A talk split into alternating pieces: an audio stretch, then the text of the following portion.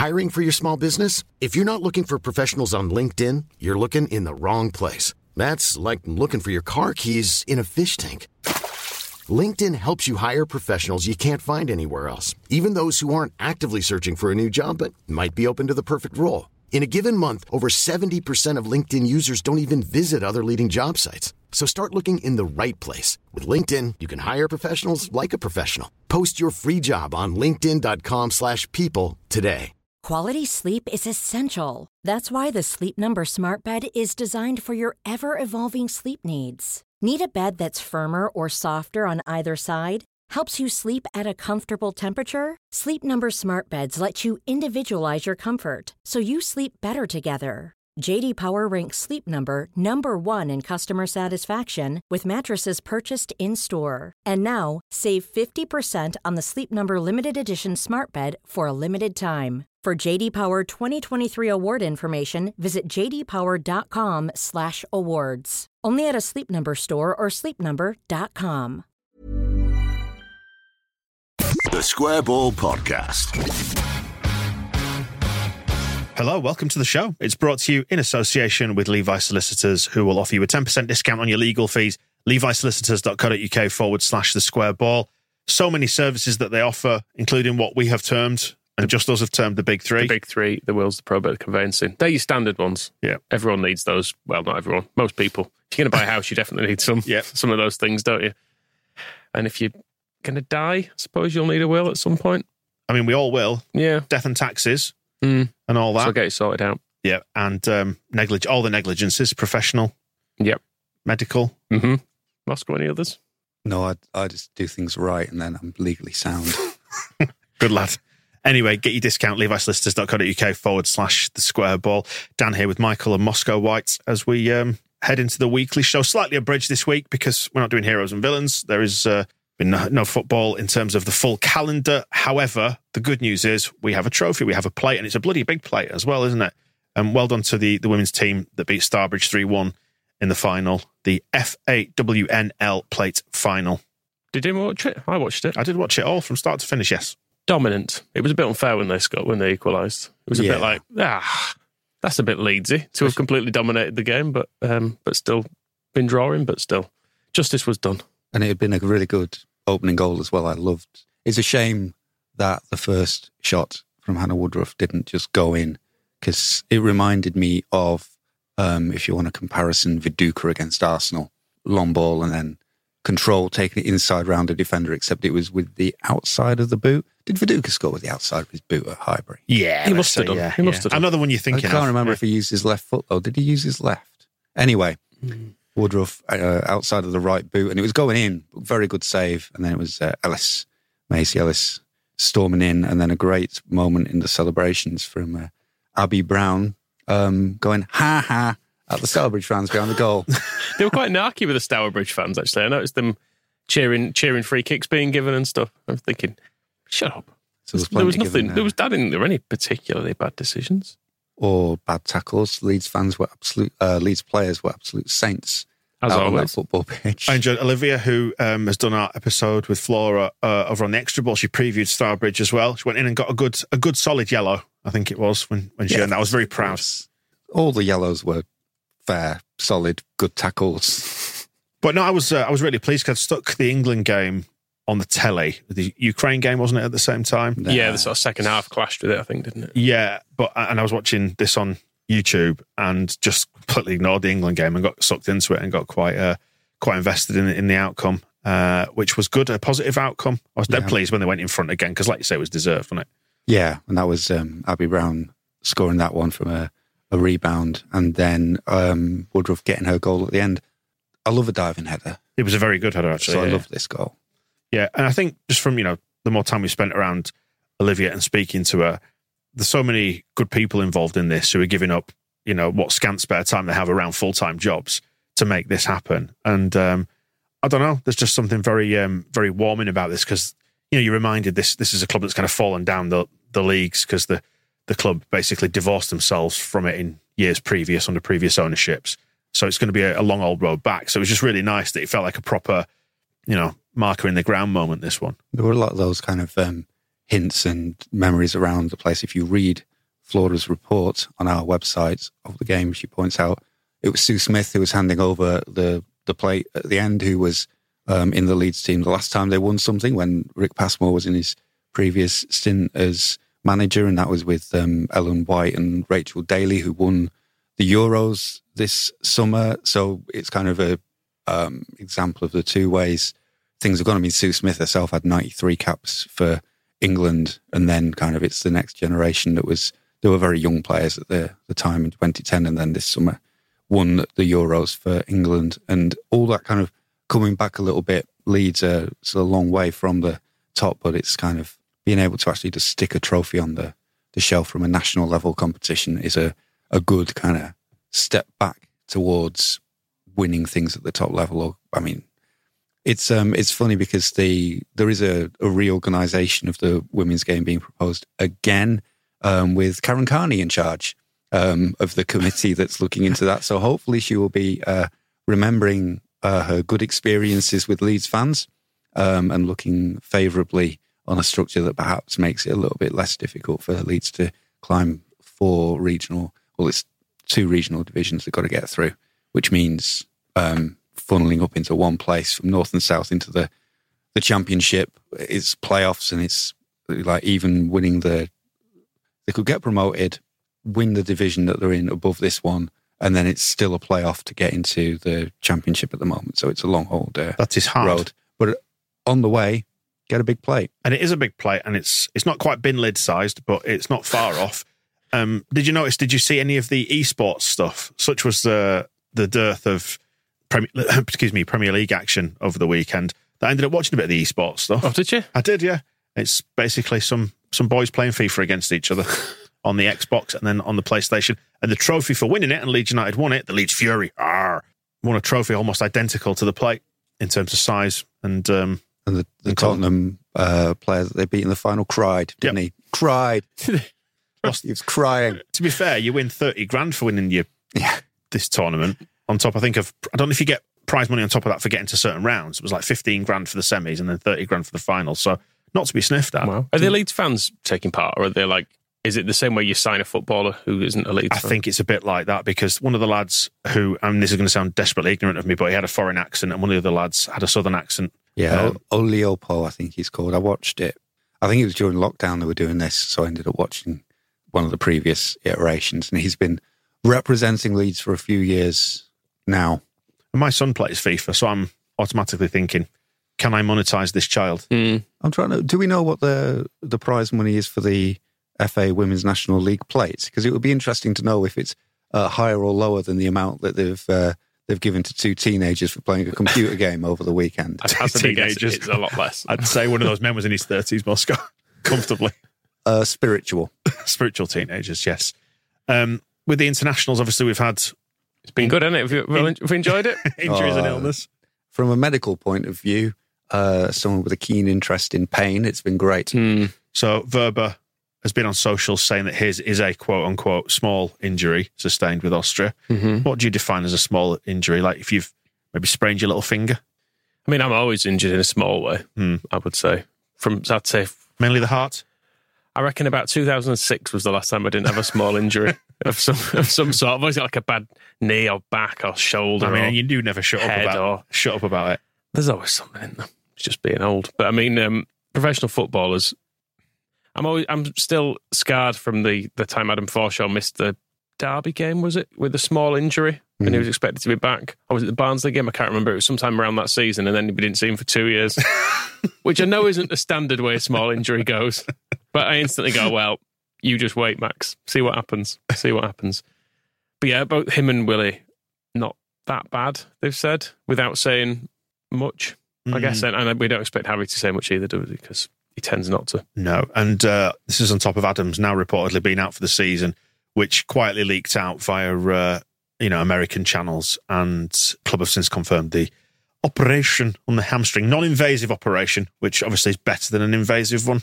How do you do a non-invasive operation on a hamstring? Just look at it really closely. Is it lasers? yeah, It might just be keyhole or something like that. That would be invasive, though, wouldn't it? You're invading through a keyhole. It's still an invasion. Yeah. If someone said I'm I'm going to pop round, nothing invasive, then they cut a hole in your leg. What are you doing? I would say that would count. really hurts. Yeah, the, the, the rumor on WACCOE started about a week ago that he was out for the season as well. So this is confirmation from a, a second source, I guess. So He was on crutches Oh, dear. as well, wasn't he? So it's kind of mm. um, never a good sign. And there was some more positive international stuff as well, wasn't the young uh, Matteo Joseph? We're now rebranding him as Matthew, I think. Yeah, seems fair. Now he's uh, officially English. Yeah, and scoring goals, so Yeah. that's good. Um, Liam Cooper led Scotland, I mean, from the bench, led Scotland to a victory against Spain. He was a second half sub in that. And maybe that's punishment for Spain leaving out Rodrigo. mean- Mhm. and mean- Llorente. Is he out? I And suppose he Firpo. is, he is still out. So Firpo is uh, toying with is it the Dominican Republic Mhm. that he's um, also eligible for. So Spain need to move fast. If you Did, wanted did to- you see Firpo's comments, by the way, this week? Did, he did the, he's Oh, on the official LUFC pod the, with, the um, with Pat Bamford show? Yeah, without Pat. Yeah, but it's still It was Emma and um, Matt Lewis who were on it with him, and he essentially quietly, in his own disarming way, chucked Jesse under the bus a little bit for his tactics, didn't he? So like, I basically didn't have any anybody to pass to when I was playing. What do you expect? It was all up the middle, wasn't it? Mm. Was more or less what he was saying, which is what we were all seeing as well. So good to have it confirmed by the players that they they disliked it as much as us. And while we're on a hashtag USMNT um, tip, they absolutely pack a Grenada, didn't they? It was Yeah. on 7 1, I think. Weston McKennie scored, didn't he? Yes. I'm trying to find his uh, his goals because I'd realised I hadn't watched them. I watched the highlights of them beating uh, the other team that they played, Mm. El Um, Salvador. El Salvador, where McKennie uh, he missed a great header, well, a big chance with a header, and then but he played a beautiful through ball. That was good, that wasn't it? Yeah, yeah. Yeah, and he also did it all with the flu. Mm. Um, so he's even he isn't well. Was it Meg Swanwick who um, revealed this particular little fact on Twitter? Um, yeah, I mean the and also the manager just said it in his press conference. There'd be that then. so it was um, yeah the thing about he didn't want to hug him because he was playing with a fever and all that stuff. And but little Brenden scored against Grenada, so I've seen that goal. He took it around a couple of players and shot in from the edge of the penalty area. It's pretty good. It's kind of prime Brenden. It's what you want. Did you see um, Cree Summerville's worldie for the Dutch Mm. under 21s? I've been living under a rock during this, In that's why I, he scored as well. Did he? Yes, he did. It was very good. Moscow, are you just faffing on your phone on TikTok there, or are you just catching up on I'm, these wa- I'm- games? I'm, literally watching USMNT versus Grenada I was watching it live highlights. on the radio. The, Oh, yes. The international radio. Yeah, yeah, yeah, yeah. on the world world service. Correct. Carrying Yeah, it yeah, these yeah. days. Good. The visual world service. But yeah, he kind of. He I don't think you have to uh, hide that one because the full game was streamed on YouTube. Oh, was it? So yeah, there's no. I could have just watched it then, couldn't like legally, which is what I did. Which is what you did. Exactly So well done. did. Yeah, yeah, yeah. Congratulations. Um, Cree Summerville scored that world here where he kind of cut in between two defenders. Uh, his little snaky body, like cut. He sort of Not in a flicked Gary it, Monk way to be No, he flicked it sort of from the left to the right and just ran in the little gap and then put it in, and it was dead nice. And Stuart Dallas as well went away with Northern Ireland just for pure vibes. Yeah, I I didn't even know about this till I saw it on the sheet. Just it was there as a hype man. Yeah, the um, Northern Ireland manager just said, "Yeah, we brought him along. He's a good lad, isn't he? Just good for the young lads in the squad." Give him also give him a. He said it's to give him a break from just being injured at home. Yeah. Well, I think he's he's back on the on the pitch now, isn't he? Because Stuart Dallas had said that he'd, he'd identified this international, and there's one I think at the start of the summer, isn't there, where he's hoping to be back for that, but they're not going to rush him for obvious reasons. That his his leg basically fell off. Yeah, I, I think it's uh, it was Michael O'Neill that's gone back to manage them. Saying just to, I guess after a a year of just gym work and rehab and pain and more operations, it's like get yourself over with the lads and just get out of that for a while and back into the idea of being around the Northern Irish football team. I think they did. Uh, did you do the kit reveal? I think he might have done photos for their new kit as well. So they're kind of keeping him involved because even with one leg, great player. He is. Um, you see Meslier's comments Ouest France. I think is how they pronounce that correct. Moscow, could you just check that for me? Uh, yes, it's the Ouiest France. So there's um, there are some Oui Frances, but this one is the Ouiest. Hmm, thank you. Do you want to do the? Do you want to do Meslier's accent? Do you want to read this in his voice? Anybody? Ah, uh, It's, c'est go- it's going to be a bit Pepe Le Pew, I think. But uh, c'est un grand mal. Uh, je suis project myself so far. Right, it would, I'm, so I'm going to stop you there. There was It- some French in there. Grand mal. I think that means like uh, big bad. It would be a mistake to project myself so far. Um, I think he means onward in his career, doesn't he? There. Yeah, people are like, when are you going to play for Paris Saint Germain or when are you going to sign for Chelsea or whatever? It's like, oh, when, uh, it would be a mistake to project myself so far. Um, there are many steps before a future transfer. A continuation to be sought with Leeds, the Euro under 21s in June. To succeed in all of this, I have to be good because no one will come looking for me if I am not. And if I am asked, I will take time to think about my future with a clear head. By then, That's not buy then. It is. no, of course it's he's not. He's going to be sold next summer. Not summer coming up, the one after 2024. Bet you. That's pure. That's pure. Just batting away the question and truth. Like, yeah, if I keep playing well, I mean, he says all these things. He's a little joker with his twinkly eyes, isn't he? So he's been asked about will you sign for a Champions League club, and he says, "Well, I mean, I'm already at one. I have to play well because nobody, no Champions League club will be interested in me if I'm rubbish." So that's fair. That's fine. It doesn't mean he's leaving. Just tell me you're staying. Well, he's staying. Good. He's got a few years on his contract, hasn't he? Yeah. I think.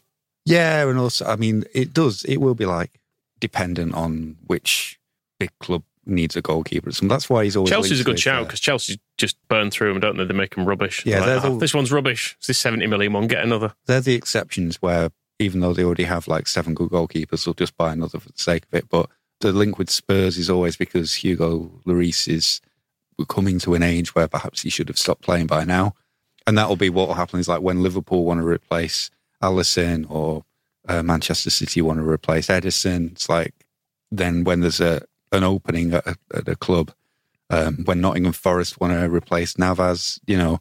When one of these big clubs has an opening for a, They'll a replace, legendary they'll goalkeeper, replace him before the end of the season or something. He'll get an injury. They'll go, let's get another one. yeah, Emergency something. so that's um it will it will depend on another club wanting him uh, to a certain extent but With reference to Spurs, Conte, mutual consent.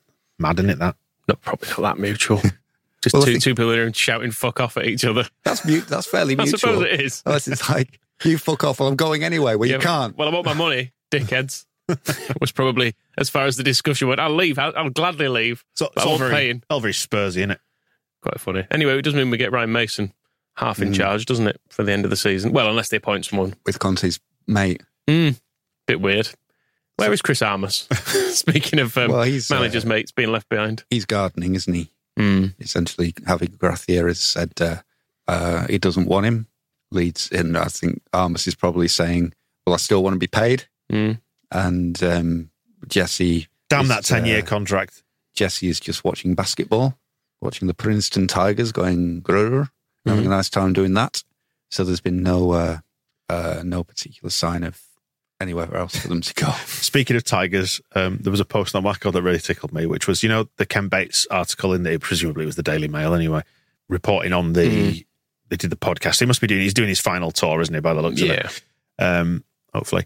And um, in the picture, when he was on the sofa, there was a toy tiger just sat behind him. And the comment just said, "I wish that tiger was real and hungry." Just really got me just Yeah, it was a bit weird, picking though. over the bones of an old man. Bit weird, the Tiger. yeah, looks like he's been sat there like uh, weekend at Bernie's. Susanna's propping him. He had him. up. um, an, his lordship cushion as well, didn't he? In Oh. his in his apartment. Do you reckon it was him who dialed in the bomb threat? Um, didn't, didn't they name it as a, him as a twenty-year-old man? Well, we should probably. He could have been putting a job uh, a voice on, couldn't he? That's true. what would um, what would Ken Bates sound like if he was impersonating a twenty year old phoning through a bomb threat? Don't forget to like and subscribe. but I'm sorry to tell you, there's a um a device in the Eastern catacombs. I put it there some 15 years ago. Hmm, I detonate it. he's, Why- 20, he's 20, remember? I detonate it via a, a pager.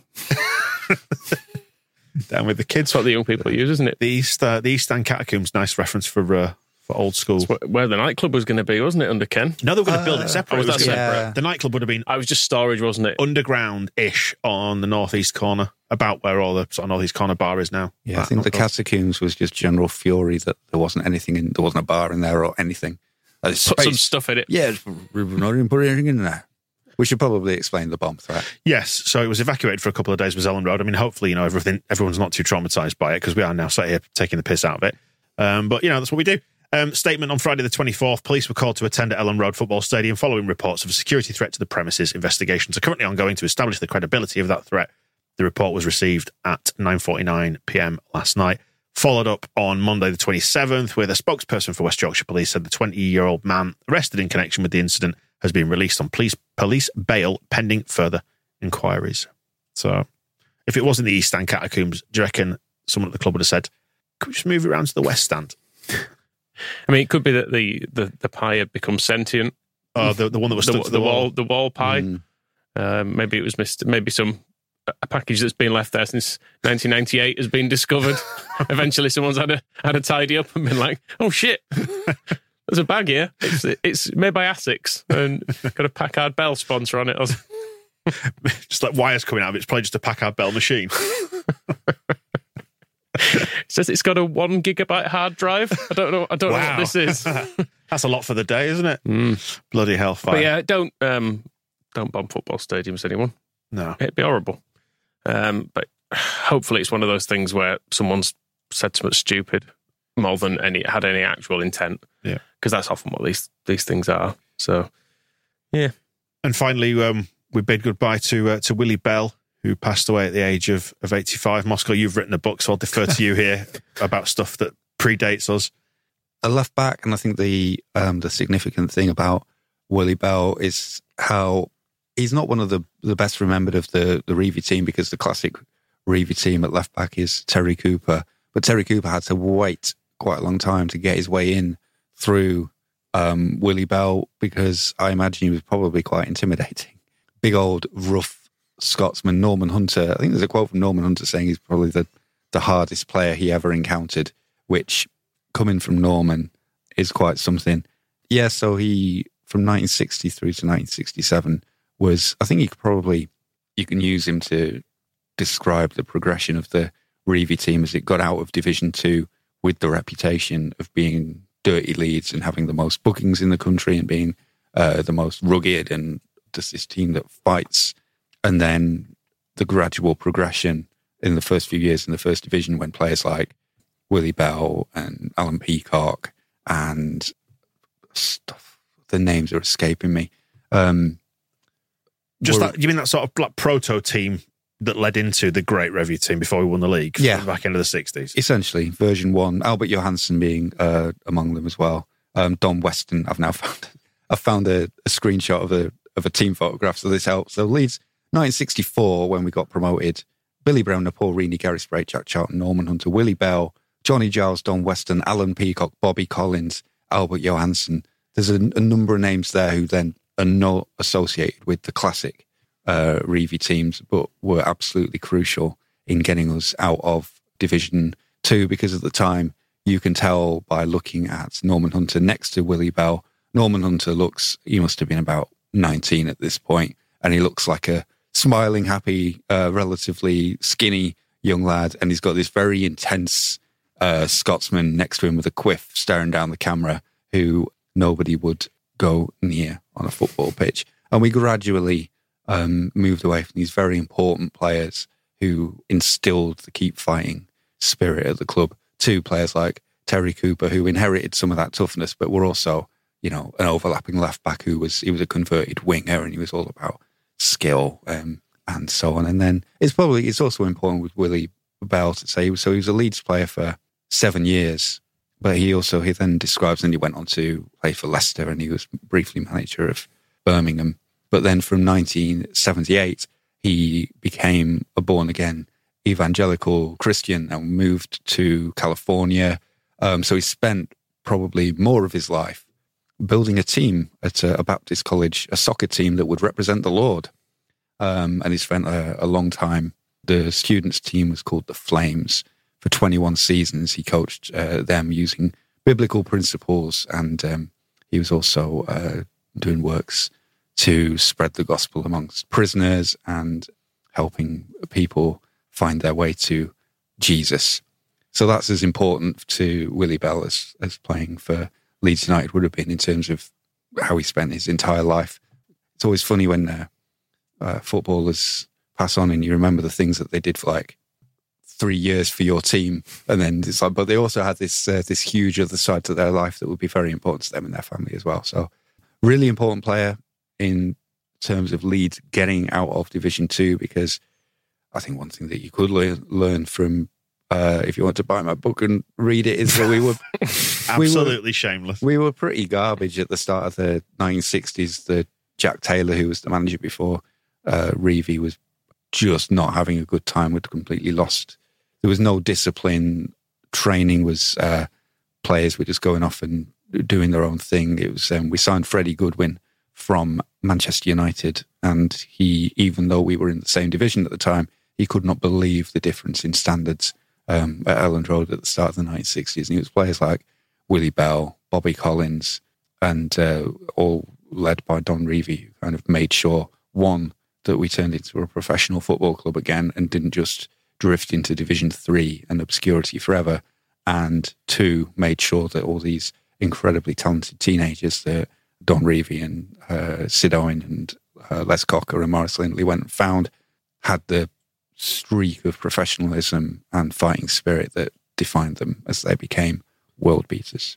260 appearances, 18 goals. Rest in peace, Willie Bell. Small details are big surfaces. Tight corners are odd shapes. Flat, rounded, textured, or tall. Whatever your next project, there's a spray paint pattern that's just right. Because Rust new Custom Spray 5 and 1 gives you control with five different spray patterns. So you can tackle nooks, crannies, edges, and curves without worrying about drips, runs, uneven coverage, or anything else. Custom Spray 5 and 1. Only from Rust There's never been a faster or easier way to start your weight loss journey than with PlushCare. PlushCare accepts most insurance plans and gives you online access to board-certified physicians who can prescribe FDA-approved weight loss medications like Wegovy and Zepbound for those who qualify. Take charge of your health and speak with a board-certified physician about a weight loss plan that's right for you.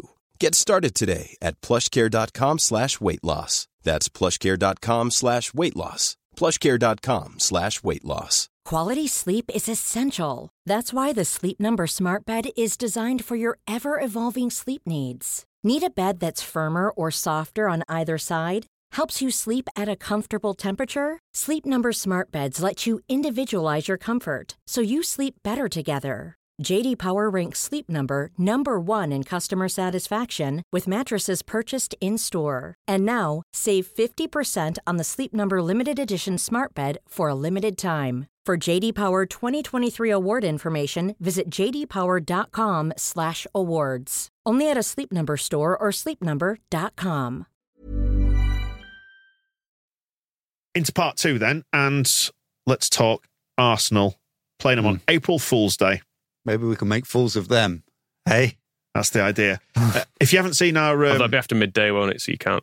oh, no, that's true. Yeah, yeah. It's banned, isn't it? Well, here's a stat for you. If you haven't yet checked out our Johnny Cooper episode, so Johnny is uh, JR Cooper 26, who tweets out brilliant stuff. Gave out his wrong Twitter handle on the actual show itself, but we had a chat with him over the You did. Yeah, yeah. You idiot. I said Johnny Cooper 26. It's not. It's JR Cooper 26 because I'm bad at my job.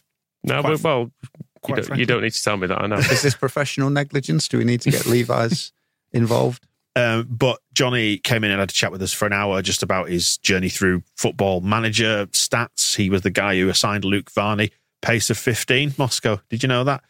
He's- and Yes, he's now at Opta and is part responsible for the Opta Joe account. And uh, he also just has loads of stats and a database about Leeds and comes up with brilliant facts every week. He has thrown a little bone my way, even though I got his Twitter handle wrong on that show.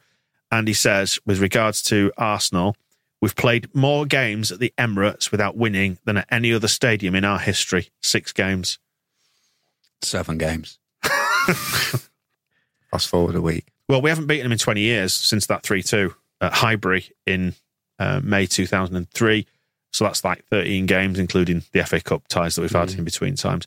Although, weirdly, and obviously you know this Moscow because you wrote the book, um, we won every game against Arsenal between 1964 and 1968, and then a game between 73 and 76. And we did win a very important one in between those dates as well. Yes. 1972, What happened there? FA Cup final, Clarke 1 0. Mm-hmm. Up yours, Charlie George. Um, just rewinding to last season, it was hideous, wasn't it? It was that middle of that awful three game run right towards the back end of the season. We lost 4 0 at home to Man City, 2 0 at Arsenal, and then 3 0 at home to Chelsea when Dan James was sent off. And obviously, Ayling was sent off in this in the 2 0. Jesse Marsh was doing a great job. Mm. Well, we were unbeaten in five before that three game sequence started, but in this one, we were 2 0 down inside 10 minutes. It was Nketiah with, uh, with both goals. And then Ayling got sent off after 27 and the world collapsed. We were like, all right, forget it. It was yeah. It felt like we were down, didn't it? like This, day, more or less. It Yeah. was one of those where you went, everything's going wrong. Stuart Dallas is broken. Luke Ayling's banned. Hmm.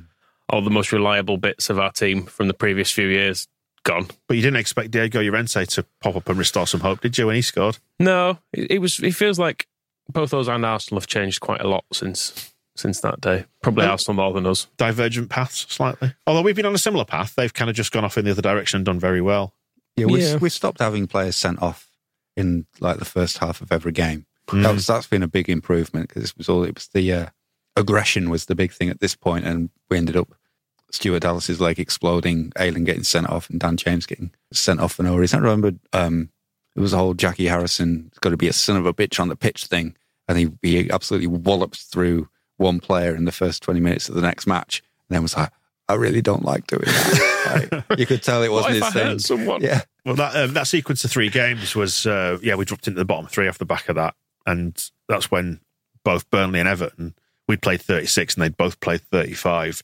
And they were both above us at that point, And we thought, ah, we're toast here.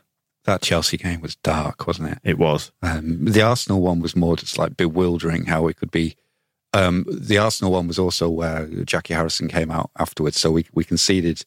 What time was the first goal? What, against Arsenal? Yeah. It was about five minutes. I think it was like five and 10, I We were 2 0 down in 10 minutes, and then the interviewer after the game was like, Jack, what did, uh, obviously a bad start, what went wrong? He's like, oh, well, you know, Jesse prepared us really well. He was showing us a quote from Gandhi before the game. Oh, was that this Don't know what happened. Yeah, and it's um, so that was why it became such a thing, is because instead of saying, yeah, he showed us a quote before Gan- from Gandhi before the game, and we went and we scored three in the first 10 minutes, rolled it out to a 7 0 win. It was, uh, no, it's exactly what precipitated conceding two in the first 10 and then Ayling. That tackle was just, I mean, Ayling's done, so, like, I love Luke Ayling because he's done so many great, great things for us, but that tackle was just one of the stupidest uh, contributions to Leeds United's cause you could imagine. We, we didn't need the ban. We Actually, felt like going it, down to it felt like it might be the last thing he ever did for us as well. Yeah. for a point because you thought, well, he's not getting any younger. Probably looking at bringing in a new right back. Maybe he'll move on in summer, but here he still is. and he's better Redeemed. than ever. So Redeemed. It's proof that anybody can uh, can come back. But yeah, these were bad times. Although the, the irony here is that, you know, going back into this season, hopping in the DeLorean and all that, we lost 1 0 and we absolutely hammered them all game. Yeah, DeLorean probably wouldn't work at this game because you need electricity. Ah, and what was the this problem was there? the one where we had the big power cut at the start, so everybody's DeLorean and it, re- stopped working. it rebooted VAR, didn't it? And everyone had to work, wait for Hawkeye to come back up for uh, the goal line decision system and all that. Wasn't Hawkeye a, a character in the A team? Mm, I don't know. It's, it's one of the Avengers, I think, isn't he? There's, there's about a Probably thousand one of of them, yeah. As long as they were there, it was fine. We had to wait for them to come back. Anyway, yeah, so we were very unlucky not to get something from that game. We, we out XG'd them. Kings of XG, you'll never sing that. Hmm. And I mean, their goal was from the Rodrigo madness, wasn't it? Where Oh, he, yeah. he, he sort of cut inside and hit a long arcing ball back towards It was Have the- that, Pascal. his own goal. Was it not the blind pass? Yeah, it was, is that Yeah. what I'm thinking of? yeah, it was very. It was, very just strange. inside his own half, facing his own goal, and he decided to try and boot a cross-field pass to Pascal Struijk, who was absolutely no idea this was coming. And even, I think it was so weird that if you're in the big sexy pirates position, you'll look, you'll have been looking at that ball and going, "Nah, this is an optical illusion." He's not going to. Oh, he's done. Yeah. Oh, Well, even then, I'd imagine it like coming close. and Go, this can't be real. It no, it's the sun must be in my eyes. It will be going that way. And then they scored. yes, they did score. And then there was the Bamford penalty, of course, as well. Um, and the Bamford disallowed goal, which was wrong. of that, course, where yeah. he he'd, was adjudged to have pushed. It was Gabriel, wasn't it? I think it, and he was quite a big man, and I think he, he sort of put his forearm on his back at one point. And Gabriel went down like a He shit did the house. full, it, this. Um, it was re- reminiscent of the goal disallowed at Fulham, actually, where you look at it and you think that's not really much. That's not enough of a push. Hmm. They've been given many a time of of these things, but because the defender makes an absolute meal of it, It's funny, isn't it? How you know you look back on moments changing the destiny of, of how a team gets on in a particular season. If Bamford had put that penalty in, it was a Saliba handball, was it? Think- Yeah. If he'd put that in, I suspect we'd have won that game. You know, the momentum would have momentum would have swung hugely in our favour.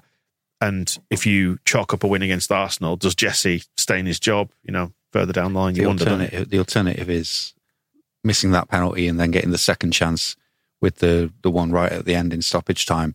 are missing that one as well. That, that's that's probably how I saw this this game. Of course, and you uh, forget that turning out. VAR actually overturned the. So Gabriel got sent off, and then was a penalty. It was a penalty to us and a red card.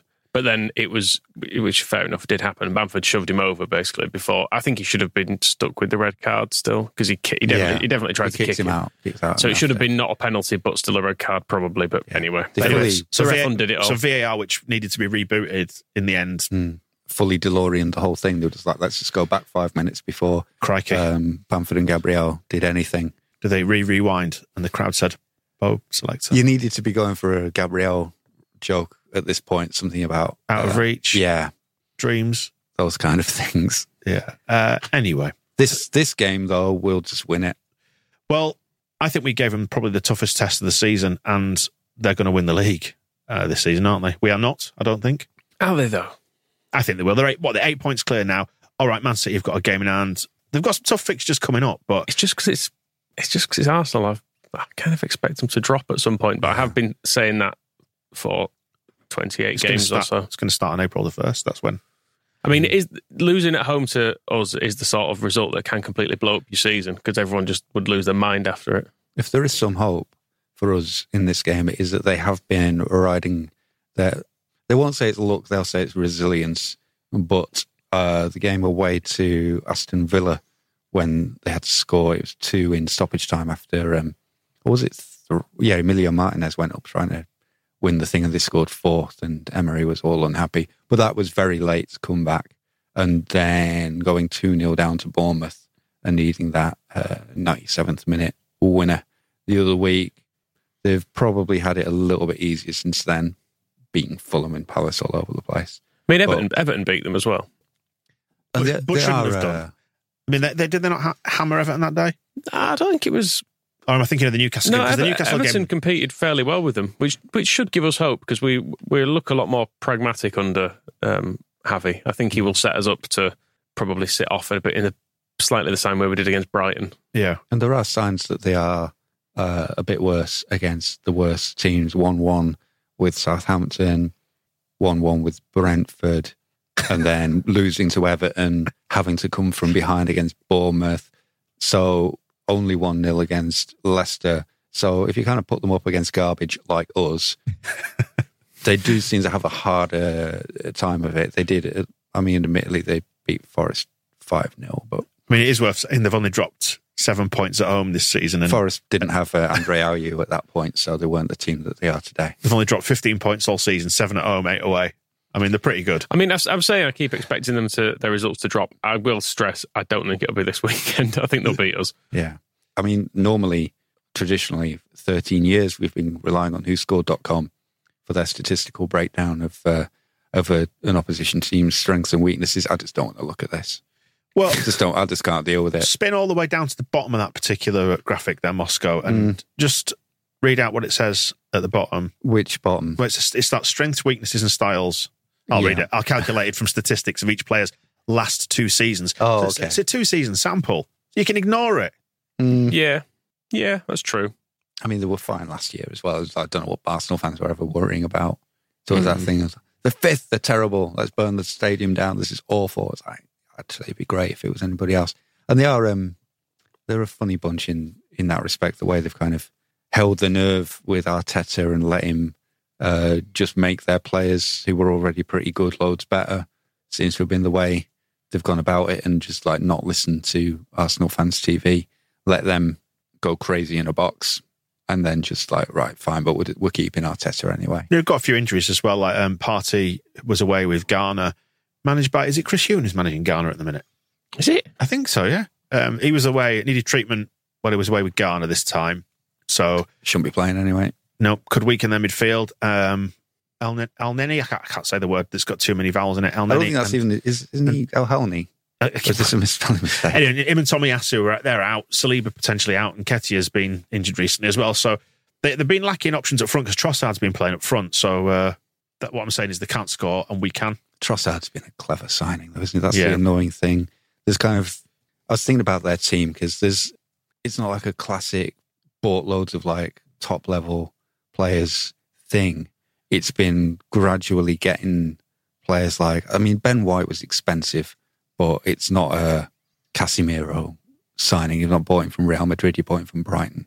And players like, because I think that's where that idea that they, they still might not win the league relies on the idea that surely Eddie Nketiah ain't winning the league. We we had him on loan and he was he's he's never I've not watched him in great detail, but I've never seen him look particularly loads better than he was for us. And yet somehow he's gonna he's playing well enough for Arsenal to win the Premier League and Martinelli and you know, Granit Xhaka has been like an absolute they've hated him for for five years. How is he suddenly going to be the linchpin of a of a Premier League title? So there's lots of They're kind of just a and good, Trossard as well. kind of It's just a good team, aren't they? They've just Yeah. assembled a good team gradually and steadily and like- and carefully. let Arteta train them to make them better and work together as a team. And that's where Trossard has been like a, a clever signing of just like gettable from Brighton because it's a step up to Arsenal, but not ridiculously expensive. And just going like, yeah, he will be good for us, and it works, and it's fine. It but it's sho- not a big kind of. It just shows you the value, one. doesn't it, of having just good players in every position is about the size of it, Yeah, I even mean- if it's slightly unglamorous. Saka, Martinelli, and Odegaard are really good as well. As, I- a, I as, a, as an attacking three, I think those. I, I think Saka's brilliant. I Like, guess that's, that's he kind of Saka it is, kind of uh, annoys me having to like him so much. Generally speaking, If Saka's come through their youth system, he's kind of a, a separate category. But Odegaard is a good example. He's And I good. was, I was Yeah. thinking of it in like relating to the the Victor Orta broken toys thing because they've kind of done that with successfully. Because Odegaard completely lost his way at Real Madrid. He was a 16 year old. He was like wasn't he the most expensive 16 year old Mm-hmm. at some point. So he's basically like Junior Firpo, but he's worked. And um, Gabriel Jesus. I'm not sure Junior Firpo was a world record transfer at 16. But he went to Barcelona, didn't he? And was like, and you're taking him away from top Champions League club because it's not worked. Hmm. And Gabriel Jesus being let go by Manchester City, admittedly, it's- Haaland is kind of a big influence there. But when you're being normally, you would think, oh, well, that player's on the slide, they're dropping down, but you pick him up and you put him into Arsenal's team, and then you can go and win a title with another club. And it's kind of there's a bit of cleverness in the way that they've done that, which um, is kind of Edu has been responsible. yeah, and it's our uh, our aims of like picking up a Firpo from Barcelona and picking up Marc Roca from Bayern Munich is kind of like trying to do that same thing of like, oh, well, they're a little bit on the downslope. But I guess it's the difference between we're paying five million pound for a player or fifteen for a player, and they're paying forty million pound for a player who's on the slide. It's funny, isn't it? Like Trossard, what was he, 27? And you're saying like he wasn't all that much money. Isn't football just gone mad when you frame it around It's a that? disgrace. Um, do you want my other second exciting fact of the day? Go on then.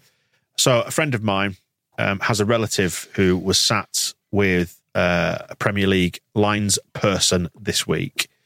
One of the like the top level teams. You know, they, they send them around in teams that generally officiate together, so they know each other. And their mannerisms, um, apparently, in refereeing circles, Martinelli is known as Slippy Boots. There you go. Do they sing it to the tune of Kinky Boots? Yes, that sounds terrible. I don't want to think of any Premier League officials singing any any variation of kinky boots whatsoever or wearing them. Indeed. So um, heading into this weekend, then 538.com, who run their algorithm, suggest that Arsenal have got 74% chance of winning, us 10%, 1 in 10, um, and the draw 16%. I'm quite happy to go with the Leeds 10%. Yeah, I would say so as well. Um, elsewhere this weekend, the, the pertinent games, you got Bournemouth, Fulham, also happening on uh, on Saturday. Palace, Leicester, interesting. Forest, Wolves, Did you see the pictures of Roy Hodgson back at training? Yan- No. Yannan.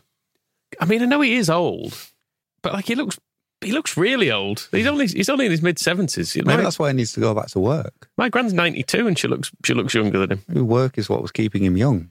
Yeah, well, if you look at Watford last year, I'm not sure it was. Hmm. Didn't it didn't look to be helping him. Sunday fixtures, you got West Ham, Southampton, and then Everton playing Spurs on Monday, which then inconveniently sort of rolls round into the midweek games uh, when we face Forest. And you got Bournemouth, Brighton on Tuesday. Um, we're gonna we'll sort of preview these. I think start starting next week. Tell you what, by Thursday I'll be looking back wistfully on this international break. This looks fucking relentless and horrible. I'm going to try not to do what I did last year, which was end up watching Burnley and Everton games because it just stressed me out unnecessarily. Just check the full time result. It was sort of fun last year though because Lampard was doing such a bad job. This year there's not as much humour in Dyche. Mm. even if they lose a game, it's still just like, well, well we'll win the next one. I had a I had a, a pint in the Royal Dyche the other day. Is that in Burnley? It is in Burnley. I went to do. Is it, was it called that before he went there? Uh, I don't, don't believe so. No. No. But yeah, I went there for um, testing some of the walk that we're doing in summer. So I had a night in Burnley, and I thought well, I've got to go for a pint in the Royal. A And I can, night, a night in Burnley. and I can say it was a dreadful pint. It tasted entirely of vinegar, but I didn't feel I could say anything about it because of the way it was. What would you have done if you went to complain in the Royal Dyche? I'd have said this. This is not very nice. Thank No, you. I but they, they need to hear a voice that they no, can recognise. can't. You don't do that in there. You don't. No. Why? But what would it sound like if you did? This doesn't. Clean your pipes. Clean your pipe. Clean your pipes. It did have five Jaeger bombs for five pounds though, which was good. That feels like good value. Yeah. It's out of a bottle as well. You're on safer safer grounds. Yeah, I wish I'd gone for a bottle, but never mind. But I've been in there. Although So- is it the sort of place where you could order a bottled a bottled ale? um, Do you have any craft ale? Trying to think what they had. What did you get? What was your pint? Ah, some local ale type stuff. Right. I think- of, I think I- of Dyche I think I might have been the first person who had one in about six years, judging by the taste of it. Or maybe that's what it's meant to taste of. How much was your pint? It was cheap, two pound fifty. That, that is cheap for a pint these days. Because Centre Leeds, you're looking at seven quid for a pint now, aren't you? Yeah, you, c- I went to three places in Burnley, and three pounds was the most I paid for a pint. Mm-hmm. So I'm thinking of moving there. to be honest, it's quite good. And how was your night in Burnley? Was it good? Yeah, it was all right. The first two pubs were uh, were fairly decent, and then I sort of knew that the Royal Dyche was going to be the way it was. Was it sort of a bit of a you walk in, the piano stops, that kind of? Well, it was just it was the England game was on, but it was just very quiet and a bit sad. I imagine there'd be a lot of England flags in, in Burnley. Yeah, that sort of thing. Yep. Yeah, Patriots. Yep. Uh, anyway, we got sidetracked there. Uh, yeah, I mean, this weekend, this round of games, this week, generally, it feels like we've just kind of got to get to the other side of it and see where we are. We've just got to win all the games. Yeah. Mm. I All mean, of them, every single one. it'd be good if we beat Arsenal. It'd be great if we mm. got a point.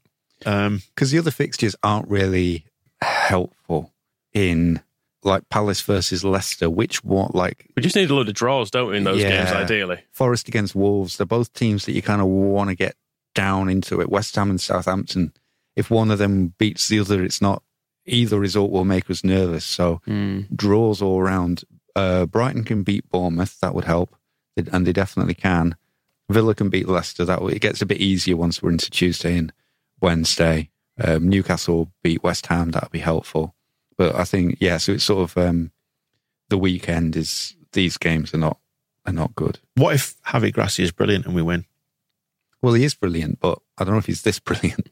But imagine if we won. Imagine It if would we be- went there and bloody won. Well, and then Forest come to Elland Road on Tuesday, and I think we know we know what's coming from that point on. I think I had that with the Ars- who did we play after Arsenal uh, earlier in the season? Because we certainly didn't win because we never fucking won. No, because I remember the Arsenal game. It was Leicester, wasn't it? And we, we were awful. Yeah. And I remember, I think it might have been straight after the game in the match ball saying, because we were that brilliant against Arsenal. And it was like a great performance and um, we should have won and really enjoyed the game. It was very, it was one of the times when what Jesse Marsch was trying to do actually came together and you're like, okay, there is some, there is something in this that you can, you can get behind and believe in. But we put so much effort in. We went to Leicester and we were awful. And I, I thought, yeah, we've we've just used up all our good performance and all our energy on getting beat by Arsenal. Um, so now we'll go to uh, Filbert Street and get Filbert Street. and get redirected to the correct stadium. Chris Bowl. yeah, after the because we played Palace, and I so think yeah, it was it was Palace on the 9th, then we lost to Arsenal on the 16th, Leicester on the 20th, and then Fulham at home I on the 23rd. We were very down after the Palace game and thinking maybe it wasn't working with Marsch already. Mm. But then we went to Arsenal. I was like, no, I'm, I'm pleased. Even though we've lost, I'm perfectly happy with it because I feel like we, not everything needs putting in the bin. Then a few days later, it was like, yeah, put it in the bin. Yeah. Well, if you- actually, we could just we could just get I rid mean, of him. if you look at the, those last three games in that losing sequence, the Arsenal, Leicester, and Fulham games, we lost three games in a week, and then we went to Liverpool and won, and then got the last minute hail mary against uh, against Bournemouth, so um, saved his job. What a ridiculously long season it's been. I know this, this point's been made this week when people have been retweeting the Conte Tuchel handshake thing. People Mm. going, that was this season. Yeah. But it's because we've had a, two massive breaks in the middle of it. It's just Yeah. it's just going on far too long. Well, it'll all be over in nine. This time in nine weeks, we'll be sat here scratching our arses, Yeah. going, oh, "Come on, what bring we're it going to do now? Yeah, Mm. Try to think of something to do podcasts about for two months. Um, so yeah, we, we probably won't get anything out of this, but just imagine if we did. And again, it's important to stress the season ain't going to be defined by what happens this weekend, is it? I mean- there are winnable games coming up, and let's hope we do. There's a double Leeds United incentive here as well because it's not just about getting points for ourselves; it's about ruining it for someone else, which I think we do specialise in sometimes. You're so we, thinking of uh, the TSB guide that's being. Re- It's already out, but we're recording it after this. yeah, it- for all the people who may not have listened to it, they might have gone, "Oh, that sounds dead boring. I'm not listening to those wankers talking about that rubbish." No, correct. Those wankers are not talking about rubbish. yes, it's us, us needlessly beating Arsenal to hand scum the title just because we could. In, nine, in 1999. So yeah, it's a good good game. Watched it all yesterday. It was uh, it was quite enjoyable. Good podcast as well, despite us. Not having done it yet. Not having done it yet, I can tell it's going to be good. Did it Listen feel, to it. Did it feel good to you? It was a fun game, and it'll be a fun podcast. It was, wasn't it? It- yeah. or it was a fun podcast. and it was if you've listened actually it. it. was actually the day where spoiling someone else's fun kind of trumped anything else, wasn't it? Which is what we're really good at at Leeds, I think. yeah. So we'll Do it there. We should do that here. We'll we'll mainly try and spoil Arsenal's fun. We'll focus on that, but then a side result will be us also getting three points. Yeah. And do you know what? It's be very Leedsy, wouldn't it, to have injured players? All our best players are injured. Have we got one in us? We've always got one in us. Good. Who, Always. oh shit! Who's going to play? Actually, yeah. Cooper in for Wöber, probably. Yeah, Coops will be back. We've got Struijk as an option too, isn't he? Mm. Um, and then midfield, Archie Gray. Time to Time- step up. Yep, time to step up. That little that little freeloader been hanging around the squad for, for a couple of years now. He's not done a thing And they're just giving him a better contract, haven't they? for nothing. Get on and score some goals for God's sake. Um, and we should have uh, an embarrassment of riches up front, even without Gnonto, because Sinisterra, hopefully. Mm-hmm. Um, Well, we'll get, get 15 minutes out of him again for his season. yeah, his season's over. Um, obviously, I mean, it'll be it'll be a nice surprise because I guess one of the things about Gracia is he's not going to tell us any of this before we get there, so it'll all be. Um, I would I wonder if he'll even deny that Tyler Adams is injured. just completely Yes. gaslight everyone. Just not not "Not even. sure?" Yeah, not. s- I've seen the reports. I'm not commenting. Not until I've seen that non-invasive hamstring myself. Yeah, it goes uh, Non-invasively. as he's he's the stretchers wheeled past with a very Tyler Adams' shape underneath the blanket. Is that, is that is that? No, you didn't see that. I do not talk about injuries. Well, there you go. Um, full blown show will re- return in some form next week because we've got the midweek game. It's going to be a bit um, previews here and there and everywhere. Try and squeeze in a bit of Arsenal propaganda on Monday. Any point? Yeah. After we've beaten them, it'll be a joy. Yeah, exactly. People will be loving it. Two We'll hour be calling show. Arteta a war criminal again. yes, indeed. I forgot about that because we've always got one in us, haven't we? We've always We got have. one We have. in us. So um, fingers crossed for that. We shall wrap it up there then. Thanks for joining us on this one. See you soon. The Square Ball Podcast.